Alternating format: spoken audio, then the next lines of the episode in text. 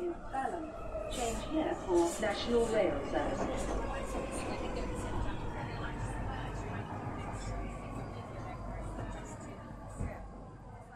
Bine ai revenit în stația Londra. Eu sunt Manuel Cheța de la manuelcheța.com și tu asculti podcastul Un român în Londra. În acest episod, numit Vine iarna, episodul numărul 230, iată că o să vorbim despre faptul că vine, vine iarna chiar de săptămâna viitoare. Bineînțeles, vreau să vorbesc despre sărbătoarea recoltei din Harrow, eveniment la care am fost duminica trecută, și despre lucruri de făcut în Londra în genere. Înainte de orice, podcastul de față este partea Think Digital Podcast Network și mă găsești pe Podbean, iTunes, Spotify, Radio.uk, pe chrisliniuțetravel.com și pe YouTube. Bineînțeles, fac recomandare de carte. În continuare am două cărți și probabil o să le mai am câteva săptămâni că e destul de dificil de citit în perioada asta. Una la mână este The Power of Surprise de Michael Russell, este un e-book. N-am mai citit din el pentru că n-am mai făcut naveta la muncă în ultimele săptămâni. Și o altă carte este Economics for Dummies de Sean Masaki Flynn.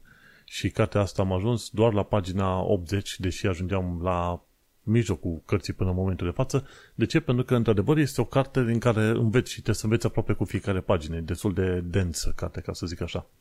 În schimb, ce am făcut de curând, uite că am scris un articol denumit Podcastul de investiții de ascultat în 2022. În acest articol am povestit puțin mai multe decât podcasturile respective. Am pus o listă cu podcastul de investiții de ascultat, dar am explicat și interesul meu recent, recent însemnând un an de zile, legat de investiții, ce înseamnă să cumpere acțiuni, să cumpere acțiuni în index funds și așa mai departe. E un articol destul de lung, de 1000 și ceva de cuvinte, în care explic vreo câteva lucruri legate de investiții. Și lista de podcasturi pe care o recomand, în principiu are mai multe, dar cel mai important zic sunt What Goes Up, The Investopedia Express și Switch Your Money On. Sunt, uh, sunt podcasturi chiar foarte utile, foarte interesante. Bineînțeles, am recomandat și Why Does the Stock Market Go Up ca, o, ca și carte de citit, plus Economics for Dummies și un canal de YouTube respectiv al lui Sasha, Sasha Yanshin, pe care îl recomand din când în când pe aici. Și în articolul respectiv o să afli câteva lucruri, de exemplu, faptul că există o regulă de 72, regula lui 72, ci că împarți 72 la procentul de creștere pe care presupui că l-ai de la o acțiune sau fond și vei afla în câți ani ți se dublează valoarea. Știi? Deci la o creștere de 10% pe an a S&P 500, de exemplu, poți aștepta ca în medie valoarea portofoliului să se dubleze în 7 ani. 72 pe 10, 7,2 ani. Știi?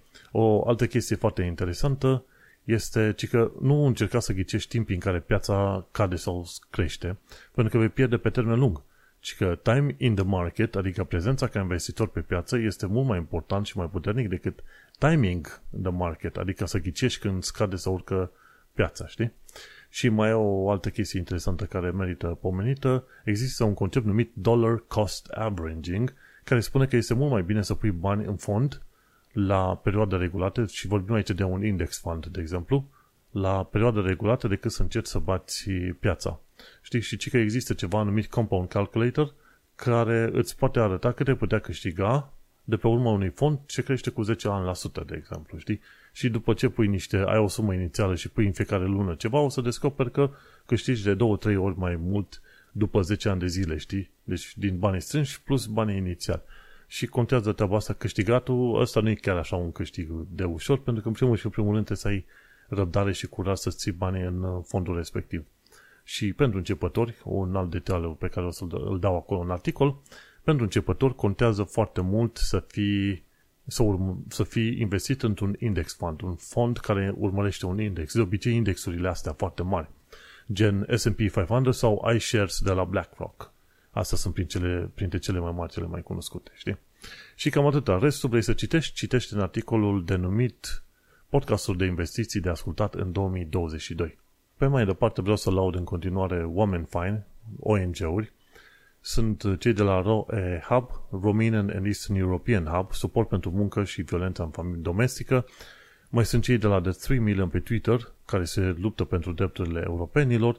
Sunt cei de la centrul filial, zic întotdeauna cei, dar de fapt în marea majoritatea lor sunt femei, sunt cele de la centrul filial, drepturile femeilor, și cele de la eclair.org, conștientizarea problemei traficului de persoane. patru ONG-uri faine, bineînțeles există sute de ONG-uri faine, dar în principiu cam astea patru vreau să le laud. Acum revenind la evenimentul de duminică de la Harrow, am înțeles că evenimentul de duminică denumit Sărbătoarea Recoltei a fost uh, organizat de și sprijinit de către Ro Connect. Și o să mai aflăm câteva cuvinte despre Ro Connect ceva mai încolo în podcast. Dar este, a fost un eveniment în care s-au putut întâlni românii în care locuiau, sau bineînțeles, care vreau să meargă în zona Harrow.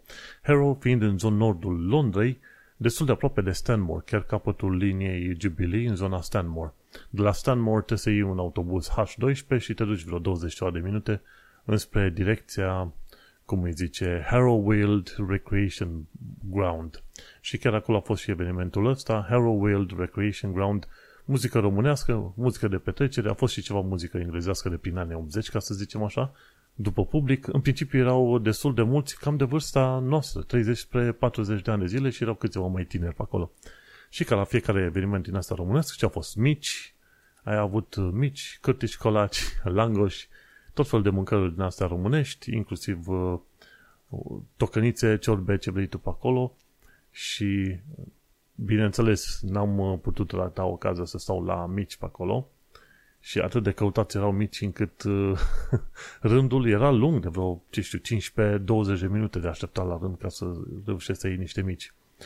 Și erau, se făceau mici mai multe locuri, dar totuși pline, peste tot pline rândurile. Oamenii foarte fascinați, într-adevăr, de mici și de mâncăruri, mâncăruri românești. Ideea este că ne dusesem acolo în intenția de a prinde ceva must, numai că am mers destul de târziu, cam la spartul târgului și n-am mai prins noi niciun fel de must. Îți dai seama, fiind toamnă, toată lumea cu mustul. Și pe acolo, într-adevăr, am putut vedea bănci și mese din astea artizanale făcute din lemn foarte simpatice, căsuțe din lut prezentate pe acolo și bineînțeles găsești lumânări și tot felul de sticluțe și ce vrei tu în stilul ăsta românesc, rustic, mai vechi, așa, și, și statui, statuete erau la un moment dat prin uh, locul respectiv, plus, bineînțeles, nelipsitele farfurii pictate. Farfurii de lut, farfurii și casoane de lut pictate, cum vrei tu, inclusiv lemne de, cum îi zice, linguri și efectiv uh, polonice de lemn, ce vrei tu pe acolo, foarte interesante. Vorba spune din sat că dacă mănânci ciorba sau boșul cu lingura de lemn, are gust mai bun. Acum nu știu ce să zic, poate fi adevărat, poate nu fi adevărat. Ideea este că Acolo puteai vedea tot felul de lucruri din astea artizanale făcute de români în stilul uh, românesc, așa cum le vezi pe la tot felul de evenimente din România. Și bineînțeles am uh, luat la un moment dat și noi niște costițe din astea fierte, afumate, pardon, numai bune pentru pus în uh, ciorbă. Și îți dai seama, mai rar găsești. Când vrei mâncare care seamănă cumva cu ceea ce avem noi în România, în principiu trebuie să te duci la magazinele poloneze ori turcești la poloneze au chestiuni destul de apropiate, pentru că nu, și ei au fost sub influența comunistă, iar la, chesti- la magazinele turcești au și din Europa de Est, inclusiv din România, efectiv, produse. Și dacă vrei ceva pur făcut în România, cam pe la asta două le găsești, adică poloneze și turcești. De la napolitană la ce vrei tu pe acolo. Și ne-am plimbat, am făcut vreo câteva ture liniștiți pe acolo prin uh, prin, pe la eveniment, am ajunsesem uh, spre final, că nici măcar langoși nu mai erau. Îți dai seama cum se băteau oamenii pentru langoși și pe acolo, știi? Și, bineînțeles, n-am mai reușit să prindem nici cârtici colaci, pentru că și pe aia se bătuseră toată lumea. Și am reușit să mai discutăm cu niște amici cu care ne-am întâlnit pe parcurs, pe acolo. Și, bineînțeles, uh, n-am stat foarte mult, am plecat după un timp destul de scurt. Am reușit să prind inclusiv hamsi. în mod normal, dacă mă duc în uh, în Brașov și când mă duc în Brașov, una dintre chestiile pe care le fac e, bineînțeles, să atac niște mici de la un restaurant chiar din zona Gării, de Gării Brașov, pe Bulevardul Victoriei pe acolo și când, când și dacă am ocazia să ajung în Brașov în, în piața Orizont, e, mi se pare bara micii și pe acolo au niște hamsi pe care le fac ei chiar foarte fain. Și zic, ok, hai să prind și eu niște hamsi. Și am mâncat hamsiile de nici nu am apucat să le văd. Și evenimentul ăsta foarte, foarte fain a fost făcut, uh, denumit Sărbătoarea Recoltei, a fost făcut de Raw Connect, mi se, uh, cum îi zice, even, uh, cum ONG, pardon, ca să zicem așa, creat de către Ștefania Banu. Și uite-te că dacă stai să te gândești, există foarte mulți oameni în zona Harrow. Am înțeles că pe Londra ar fi peste 400.000 de români. Nu sunt toți concentrați în nord, dar în mare parte românii sunt concentrați în partea de nord a Londrei, nord și nord-vest cumva a Londrei și bineînțeles îi găsești și prin zona de est și prin zona de sud-sud-est, ca să zicem ceva de genul ăsta. Și bineînțeles în zonele, de, de cele mai multe ori găsești pe români mutați și stabiliți în zonele 3 și 4 a Londrei, pentru că în principiu, și cum e, te uiți după muncile pe care le fac oamenii. Dacă oamenii fac munci din astea mai high skilled, de la, ce știu, programare, inginerie și alte chestii de genul ăsta, atunci ei vor sta mai aproape de zona 2, de exemplu. Dacă oamenii lucrează loc, joburi mai low skill, gen uh, de la bucătărie, la transport, la spălat de vase, haine, ce vrei tu pe acolo, construcții, oamenii respectiv vor prefera să stea în zone 3 sau 4, ceva de genul ăsta. Fiecare în funcție de cum, cum își permite și cum, cum vede viața și ce interes are. 430 de mii, cineva la un moment dat dăduse share pe Facebook la, la o chestie, nu știu dacă e un mem pe bune, dar zicea ci că, ci că al doilea oraș după București în care găsești foarte mulți români ar fi, și toată lumea ar zice că din România, dar de fapt se pare că uh, ar fi oameni, ar fi de fapt Londra, dacă să să te uiți așa. nu știu care este lista, de exemplu, de România, orașe, listă, populație și căutăm așa pe net. Știi? România, populație, orașe. Hai să căutăm de data asta corect. Lista orașelor pe populație. Și dacă stai să te uiți așa, uite-te că în uh, lista alfabetică nu trebuie, fără municipii. Important lucru de știut este că, uite, pe primul loc este București cu 1,8 milioane de locuitori, al doilea este Iași, 318.000, al treilea Cluj, al patrulea Timișoara, 300.000, Constanța 280, Craiova 260, iar Brașov 250.000. Galați tot spre 250.000. Și dacă e să te uiți după cifrele mai mult sau mai puțin oficiale, cum că în Londra sunt 430.000 de români, atunci ai vedea că, de fapt, la nivel de orașe, pe toată planeta, pe primul loc în care găsești mulți români e București și pe al doilea loc în care găsești mulți români ar fi Londra. Și după aia ar veni Iașul cu, cu 318.000. E, e super tare chestia asta. Într-o zi o să caut, o să mă informez de, ce știu, cifre efective, să aflu câți oameni ar fi în Londra, dar în principiu așa se spune că 300-400 de mii, cel puțin. Dar e o perspectivă interesantă să afli că, de fapt, al doilea oraș în care găsești foarte mulți români nu este nici măcar în România. Let that sink in, ca să te gândești foarte bine așa.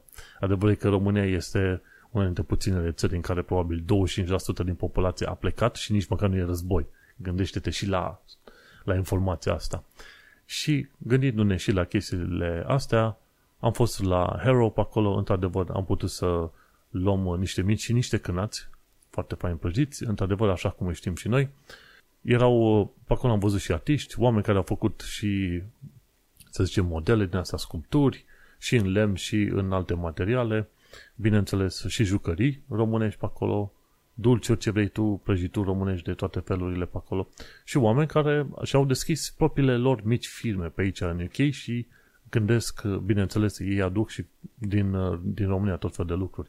La un moment dat vorbeam cu cineva și întrebam, ok, de unde e gemul ăsta de smeură, ce vrei tu? Și au zis, băi, le aducem direct din uh, România. Și o bună parte din oamenii ăștia care sunt liberi întreprinzători, uh, cu afacerile lor mici de familie, își fac uh, vânzările, să zicem, prin Facebook. Cam așa se cunosc unii cu alții. Măi, uite, sunt pe grupul cu tare, hai că eu vând, eu fac torturi, eu fac prăjituri, eu vând ciolan fumat, ce vrei tu pe acolo. Și atunci oamenii lucrează prin Facebook extraordinar de mult. Facebook-ul încă este puternic pe, pe tot felul de chestii, inclusiv în UK. Dacă stai să te uiți, până la urmă există foarte multe grupuri de Facebook, inclusiv pe UK, cu britanici care își comunică unii altora tot felul de informații cât de cât uh, relevante. Și uite-te că vom mai ajunge într-o altă zi la evenimente de genul ăsta, de curiozitate mai mult și voi mai povesti de la fața locului. Am făcut vreo câteva poze, dar nu știu acum cât de relevante sunt acele poze pe care le-am făcut eu. Dar au stat oamenii până și după închiderea, că mi se pare că la un moment dat era închidere și au mai stat oamenii să stau la rând neapărat să prindă mici. Bineînțeles, fiecare își poate face mici acasă, dar uh, e un element din ăla social în care știi că te duci la mici și stai la rând și mai sunt alții care s-au dus pentru mici respectivi. Și, într-adevăr, când să ne apropiem de parcul uh, respectiv, uh, Wild, Harrowby Wild sau cum îi mai zicea, se vedea fumul și chiar discutam cu partenerea, zic, da, acolo sunt mici, e clar, da, se vede fumul ăla, de acolo o să ne luăm noi mici. Și cam atât am avut de povestit de vizita asta la sărbătoarea recoltei, lume bună, voie bună, oameni bucuroși să vadă, ce știu, chestii românești prin zona respectivă, chestii românești, chestii românești în inima Harrow, ca să zicem așa. Și acum hai să mergem pe mai departe, discutăm despre lucruri de făcut în Londra sau lucruri legate de Londra și actualitatea britanică londoneză o las pentru mai uh, încolo, dar viața în Londra și în străinătate, asta e secțiunea pe care vreau să pun accentul în momentul de față. Ce am aflat? Am aflat de curând că vom avea Crăciun cu zăpadă în Londra, ci că de săptămâna viitoare, respectiv săptămâna 10-16 octombrie, în ce va fi frig și va fi un frig destul de mare, neașteptat de mare și ceea ce înseamnă că acel frig, pentru că va continua, va duce la o iarnă destul de năprasnică pe toată Londra, pe, toată, pe tot UK, dar în, inclusiv în Londra vom avea ninsori. Ceea ce este o surpriză. Am avut și noi ninsori de vreo două, trei ori, dar a ținut zăpada efectiv un minut, nici mai mult de atâta, nu mai mult de atâta. Și atunci e posibil ca iarna asta să fie o iarnă dificilă și oamenii să, să cam înghețe, dar în schimb să avem zăpadă de Crăciun. Vom trăi și vom vedea. Știi, cam asta este toată povestea. Dar îți dau vestea de pe acum că poți să-ți iei o sanie pentru Crăciun cu zăpadă în Londra. Ce am aflat de curând este faptul că există anumite chestiuni foarte interesante, țuguiate, de exemplu, la capetele stațiilor de metro. Și au un nume foarte specific, știi? La capetele de stațiilor de metro, de obicei, dacă stațiile sunt în afară în aer liber, o să descoperi tot felul de conuri din alea negre și este greu să calci pe ele sau să treci pe acolo. Alea se numesc witches hats, și că să-i termenul tehnic dat de către cei de la Tube Network, de, la, de inginerii de acolo. Zice, witches hats sunt făcute acolo, sunt puse acolo ca să îi facă pe oameni să nu calce. Să, să nu calce pe zona respectivă și să iasă în afara pe perimetrului, peronului efectiv permis. Deci, witches hats. Și chiar se potrivește că luna octombrie este luna asta în care oamenii discută despre uh, vârcolaci, fantome, ce vei tu pe acolo, știi? Spooky Months, cum ar veni. Cea mai urmărit de curând a fost un filmuleț End of the Line Morden. Și e vorba de tipul ăsta, cum îl cheamă, Geoff Marshall. El face tot fel de filmulețe în astea informative legate de, de trenuri. Trenuri, stații, tot ce vrei tu pe genul ăsta. Știi? Și în principiu despre ce este vorba în toată afacerea asta este ce descoperi tu la Morden. Și în principiu ce descoperi la Morden este faptul că găsești magazine românești. Cumva întâmplarea a fost că la un moment dat am ajuns să mergem și noi pe zona respectivă la, la niște prieteni care locuiau chiar, nu știu, la jumătate de kilometru de stație de Morden și într-adevăr găsești magazine românești acolo cu produse chiar foarte faine, inclusiv napolitane românești, ce, ce vrei tu alte chestiuni. Bineînțeles, la Modern și ce a fost, ce a care a fost interesul lui Geoff Marshall acolo, a fost să arate, ok, uite depoul, uite trenurile și uite, într-adevăr, cum uh, poți să descoperi o lume nouă, total nouă și chiar interesantă, chiar la capete de linii. Și de fapt asta e unul dintre scopurile noastre, al meu și al partenerei, din când în când să ne suim în, în câte o linie de metrou și să mergem până la capăt. Să vedem cum arată capătul liniei respective. Și la fel vrem să facem și cu autobuzele cât de curând, când, când am putea. Sunt foarte multe linii de autobuz, dar să încercăm meciuri din asta. Dacă vrei să cunoști un loc, într-adevăr, îl cunoști mergând foarte mult cu autobuzul prin Londra. Și te duci până la capăt, de acolo mai schimbi și așa și te duci pe mai departe. În felul ăsta cunoști, ajungi să vezi Londra în uh, foarte multe ipostaze. Așa că End of Line Morden, de ce nu, mergi și tu cu metroul tău favorit până la capăt și vezi ce descoperi acolo. Tot la viața în Londra și în sănătate am o, un link către o sculptură SF, adică științifico-fantastică de la St. Pancras. Și sculptura aia se numește HMS Alice Liddell și este o sculptură a unei nave spațiale, un fel de cyberpunk, steampunk, o combinație în asta, plus gotic. Un fel de navă spațială care în mijloc are o catedrală. este un concept foarte interesant făcut de către un artist, să se găsesc numele acum, uh, Getor George Gilbert, deci nava se numește HMS Alice Liddell, Liddell și e construită de către... Uite-mă că nu-l găsesc pe omul nostru. Unde mă numele omului? În fine, ideea este că se poate găsi la St. Pancras. Și spune că la St. Pancras te poți duce undeva to the circle. Ci că în nordul stației undeva, unde arhitectura veche se întâlnește cu aia nouă și trebuie să te uiți sus. Știi? Și acolo o să găsești această sculptură de navă SF. Deci nu există așa ceva, cineva a făcut. Știi? Și asta e, deci te duci în zona The Circle, înspre nordul stației, unde se întâlnește arhitectura veche cu nouă. Trebuie neapărat să mergem să vizităm și noi să descoperim acea navă, navă spațială. Cum sunt fan SF, îți dai seama că sunt interesat de subiectele astea. Și, na, numele artistului este Dawood, D-A-W-O-D. Dawood și nu mai știu cum îl mai cheamă pe om, dar nu e niciun fel de problemă. Mergem și cu prima ocazie o să descoperim și noi ce descoperim. A, numele lui este Shezad Dawood. Este din Iran, mi se pare, omul nostru. Foarte bine, arată super mișto și, de adevăr, în Londra întotdeauna apar chestiuni noi și interesante, știi? Bun. Și că ce se face în Londra în perioada 3-9 octombrie 2012? Acest episod a fost înregistrat în data de 4, deci săptămâna asta. Ce poți face în această săptămână? și că ce poți face, te anunță primul lucru care, pe care poți să-l faci este să ai grijă la, la grevele de tren. e o chestie foarte tare și mă distrează. Alt lucru pe care îl poți face la un moment dat este să luni, dar cred că luni am pierdut, dar cred că marți ar fi ce m-ar fi interesat, 007, deci The Bond in Concert.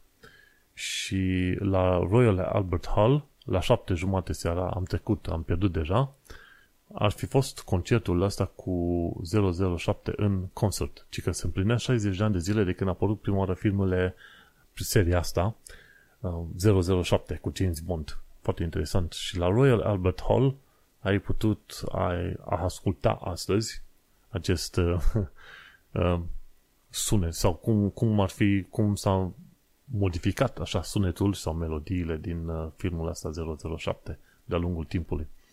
Alte chestii foarte interesante ar fi, de exemplu, BFI London Festival. Nici nu știu exact de la ce este pentru filme și pentru immersive storytelling. E un fel de mini Oscar al Londrei, să zicem ceva de genul ăsta. Și are loc, nu știu, pe 5, 6, 5 până pe 16 octombrie, deci durează două săptămâni și în mai multe zone din zona din South Bank și West End. Foarte interesant. Caută BFI London Film Festival. Deci festival de film. Da, cam asta este. Bun, și este, guess what, și un K-Music Festival până pe 24 noiembrie. Și interesant lucru e că K-pop-ul a ajuns să fie foarte apreciat inclusiv în Londra. Interesant. Și unde are loc ăsta? Remidas, da, da, da, nu știu exact unde. Trebuie să cauți link. K-Music pe festival, chiar acolo ar și zice, știi? În toamnă în Londra, știi? Tot ce, ce e de căutat K-Music Festival ci că se va deschide la VNA, la, cum îi zice, zona de expoziții VNA. Este foarte cunoscută. Dacă cauți V și semnul N ampersand A, găsești în Londra, cred că e primul uh, răspuns dacă e să te gândești așa.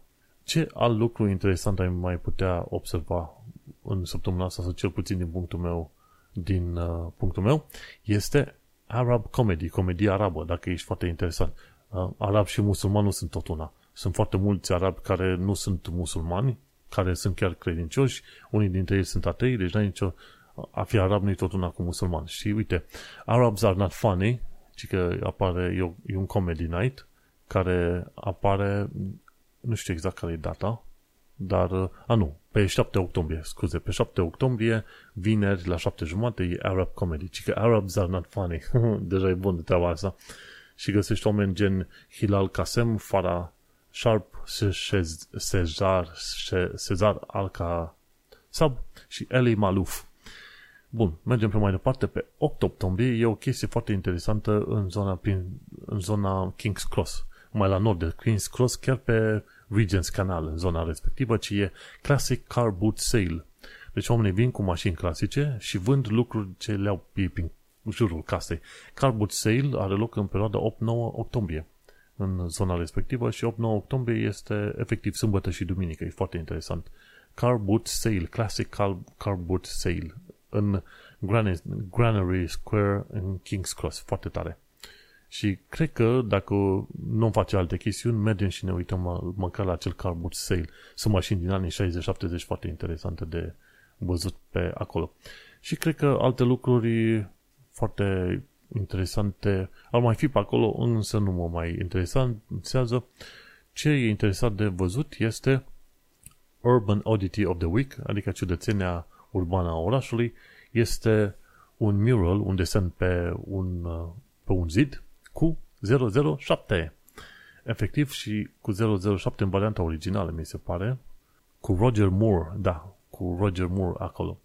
Și se poate găsi în, în zona Stockwell, Deep Level Shelter, deci undeva într-o zonă protejată, bineînțeles mă gândesc că trec și oamenii pe acolo și sunt mai multe asemenea mura murals, nici nu știu termenul română, desene pe, pe ziduri și găsești în zona Stockwell și cred că dacă cauți James Bond, Roger Moore, Stockwell, găsești foarte bine. Și cam atâtea evenimente pe Londra. Tot legat de evenimente și viața în Londra, uite că a, a avut Escu Show un episod nou nouț cu Ștefania Banu, fondatoarea Rock Connect. Am auzit uh, din când în când de Ștefania Banu, implicată în tot felul de activități de ONG, inclusiv uh, la un moment dat apelase inclusiv consul, Consulatul României să ajute în tot felul de probleme din asta și am fost interesat să aflu și eu mai multe despre modul în care lucrează Ștefania Banu și, bineînțeles, cum a ajuns să facă ONG-uri, chestii de genul ăsta. Și uite-te că, până la urmă, ce am descoperit e că, mai ales în perioada de pandemie, Ștefania Banu a fost implicată în tot felul de proiecte în asta, să ajuți tineri, oameni părăsiți, studenți care nu aveau sprijin în momentul respectiv și bineînțeles, a fost interesată să ajute oamenii în modul în care au, a știut ea și în modul în care a reușit. Și asta e un lucru foarte bun. Sunt, dacă stai să te uiți la chestiuni făcute de caritate, voluntariat, ce vrei tu, dintre români, ei, în bine, în special româncele. E vorba de femei, 95% se ocupă și le pasă cumva de oamenii din jur și trag în direcția respectivă. Bărbații, dacă fac ceva, ei fac niște chestiuni ceva mai leneșe, gen podcasturi, cum fac eu podcast, cum faceți cu show podcast și așa mai departe. Bărbații sunt puțin mai leneși, dar femeile sunt mult mai implicate și dau, dau mai tare din coate, știi? Și atunci, normal că merită apreciată pentru ceea ce fac ele, inclusiv Ștefania Banu, la Escu Show, episodul respectiv, cred că e lung de vreo oră jumătate. Am reușit să ascult cam două ore jumătate și am reușit să ascult, ascult în mare parte, în mare parte cât 45 de minute din totul. O să reușesc să ascult pe mai departe și am înțeles că Ștefania Banu, când, când a, a venit primul val din ăsta de refugiați, când a fost dezastru cel mai mare, a fost printre primii oameni acolo să ajute și să trimită și semnalul către casă și băi, vedeți că noi nu avem nevoie să trimiteți tot felul de lucruri, haine pe care voi le aruncați, trimiteți lucruri eficiente care trebuie în funcție de nevoile oamenilor și pe acolo. Și e un lucru bun, e un lucru bun, știi cum e, în principiu o să descoperi că sunt destul de mulți români care vin în UK și nu numai se bucură de viața bună de aici, ci și adaugă și participă și ajută la societatea de aici. Pentru că nu. Fiecare român care ajută alți români pe aici, efectiv uh, ușurează viața statului britanic. Că în momentul respectiv, statul britanic nu mai trebuie să-și bată capul cu alți români care ar avea nevoie de ajutor. Și atunci e un lucru bun că există asemenea oameni, eu n-am răbdarea și mintea și ce vrei tu pe acolo să mă ocup și să fac un ONG și să mă țin de ONG-ul respectiv, dar uite, există oameni gen Ștefania Banu și alții asemenea, uite cum sunt ONG-urile pe care le-am mai pomenit, care își dedică o parte din timp și din viață și din nervi și din sănătate mentală ca să ajute. Când ai ocazia, scrie pe YouTube Escu Show Ștefania Banu și în mod sigur găsești și găsești acel video și mai multe informații. No. Mi-e place că Escu Show face tot fel de filmulețe și asemenea interviuri cu oameni de pe tot, și din lume, și din Londra, în așa fel încât vorbește de experiența românilor și ceea ce fac ei prin sănătate. Felicitări cu Roconnect și am mai pomenit de Roconnect când am vorbit de sărbătoarea recoltei din Harrow de curând. Succes! Cu această ocazie închidem aici prima parte a podcastului, luăm o mică pauză de cafea și continuăm cu restul podcastului. Cine vrea să asculte podcastul în toată lungimea lui, de ce nu? Să intre pe manuelcheța.com să caute episodul 230, Bine iarna. Și iată-ne după pauză reveniți pentru o sesiune destul de scurtă de știri. Uite că nu cred că am alte chestiuni la informații practice sau învățarea limbii engleze sau cultura britanică. Mergem la partea de actualitate, de ce nu? Câteodată merită să vedem cu ce ne confruntăm și anul ăsta va fi un an iarăși dificil. Crezi că pandemia a fost dificilă? Ei, gândește-te că vine acum o iarnă foarte grea și o mulțime de oameni nu-și vor permite să plătească toți banii pe care trebuie să plătească pentru căldură și o să-i lovească enorm. Deci, uh, dacă Liz Truss credea că va conduce și va fi ok când va conduce uh, guvernul britanic în perioada asta, o să fie o perioadă mult mai dificilă decât pe perioada lui, uh, lui Boris Johnson.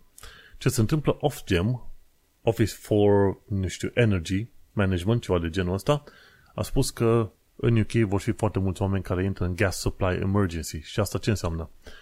Ci că vor fi anumite perioade din zi în care oamenii nu vor avea voie să-și folosească căldura în casă.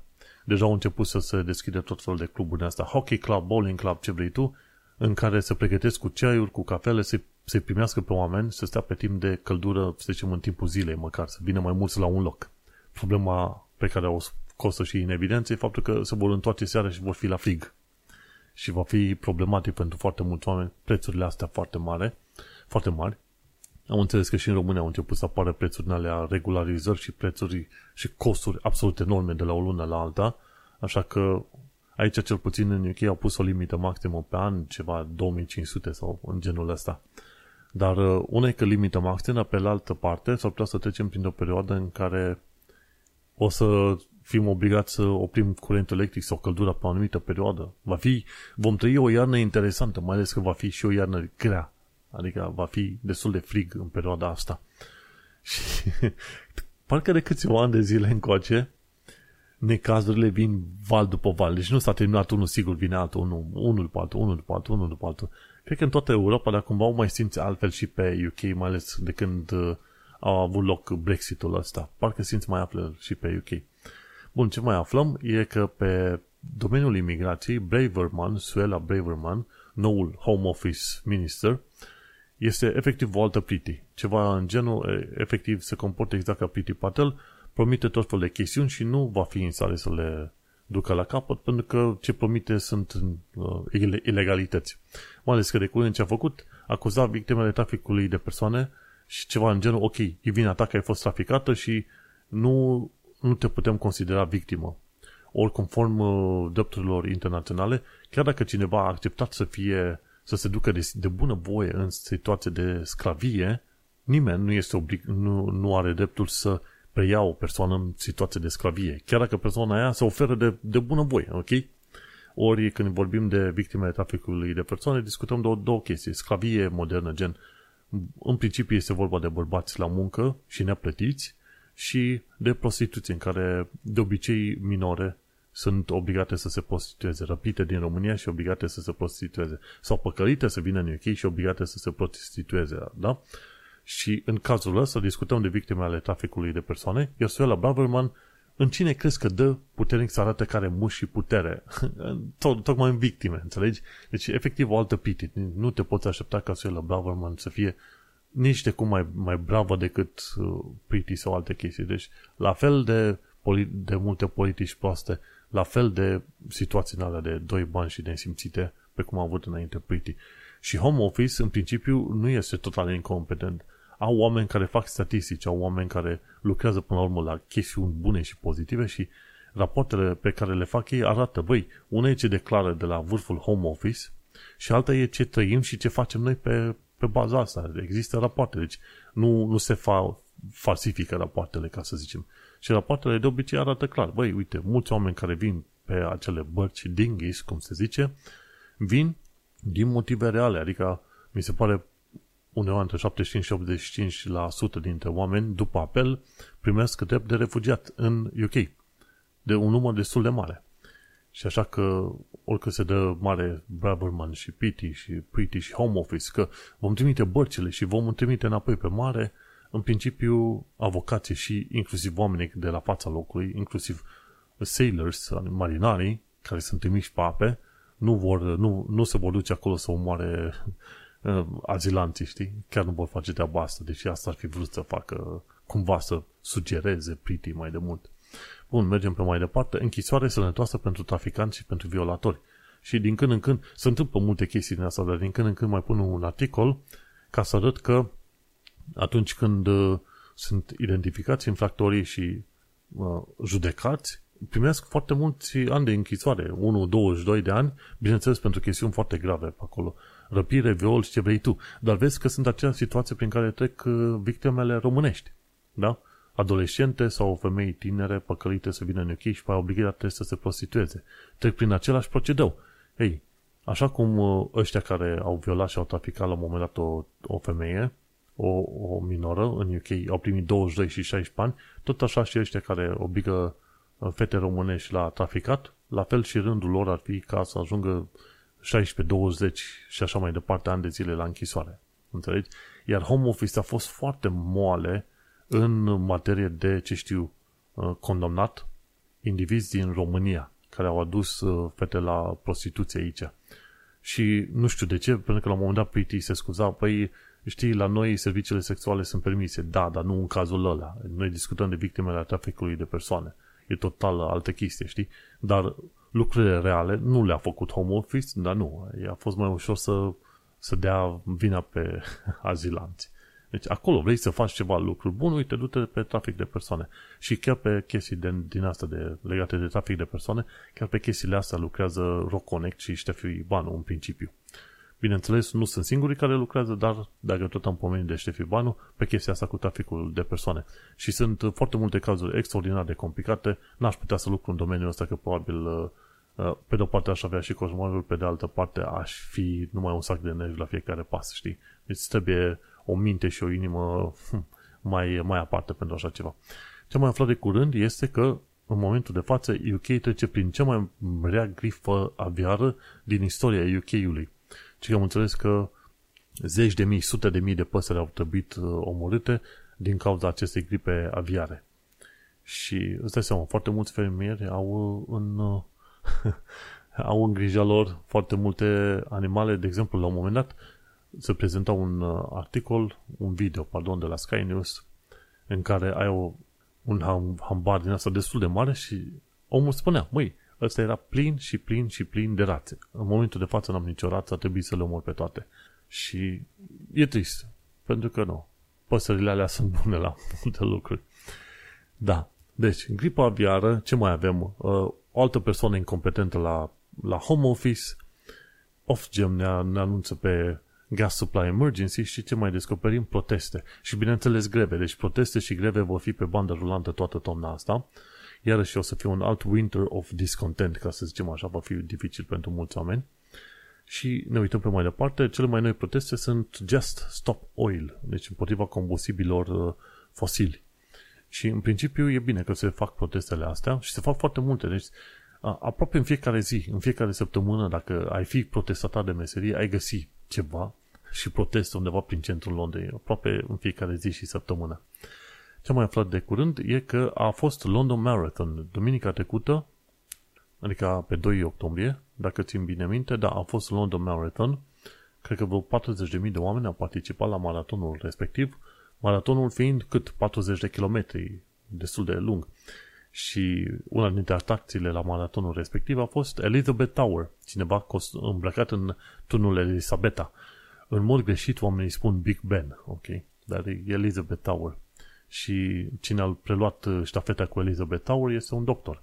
În mod normal uh, era un alt, o altă persoană înainte care fugea la participa la acest maraton, dar uh, a fost preluată de un doctor în momentul de față.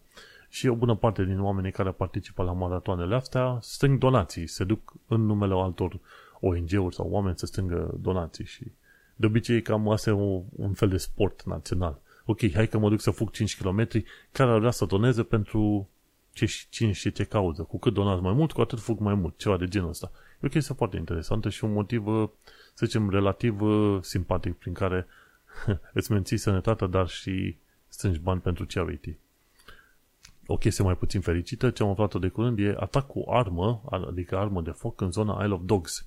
Noi locuim în zona asta, teoretic o știam a fi o zonă mai interesantă și mai cu minte, dar în ultimii doi ani de zile se pare că infracțiunile au crescut și pe zona asta. Deci oriunde te duci, se pare în Londra asta dai de tot felul de infracțiuni din asta, mai, din ce mai multe și din, din ce în ce mai multe și din ce în ce mai violente. Bine, atacul ăsta a fost la un magazin de electronice. L-au amenințat pe vânzător, ok, dă-ne tot ce ai pe aici, de la, ce știu, probabil bani vreau, ceva de genul ăsta. Vezi, tocmai de aceea e bine să ai plată cu cardul. Spui, băi, vrei să furi? Du-te și ia de pe rafturi, că eu n-am niciun ban fizic, nu veni la mine.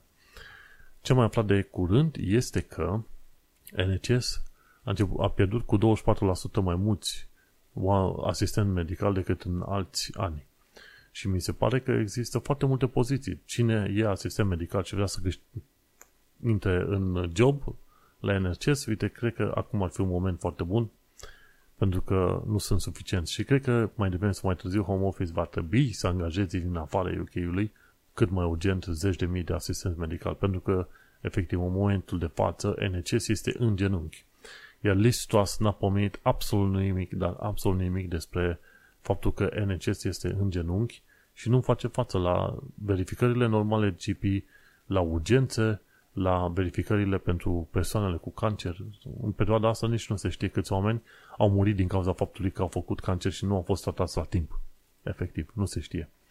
Și o ultimă chestie, 40% din contractele viitoare ipoteci au fost blocate. Din cauza tot a politicilor ăstora ciudate și Reaganites, cum se spune în SUA, ale lui Liz Truss. Deci, Liz Truss a demonstrat că este la fel ca Boris Johnson în materie de făcut lucruri total inutile, ba chiar detrimentale și de ignorat problemele reale ale societății. Deci, un alt lider conservator care dă cu pumnul masă, nu face nimic util sau nu, și ba mai mult face lucruri mai nașpa, mai rele și care evită problemele reale ale societății în momentul de față. Deci, în momentul de față avem un, un alt lider incompetent, dar cum am mai spus și în alte părți, nu știu dacă ar fi la fel de competenți cei de la Labour în situația asta. Vom trăi și vom vedea. Ideea e că este foarte probabil că Labour vor câștiga următoarele alegeri generale, pentru că, și cum e, conservatorii o dau din eșec în eșec până la eșecul final, ceva de genul ăsta. Și uite că aici terminăm acest nou episod de podcast. Îți mulțumesc că ai ascultat până la acest punct.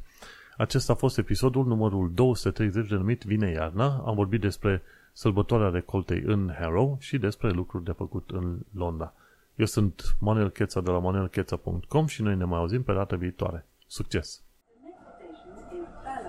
Change here for National Rail Services.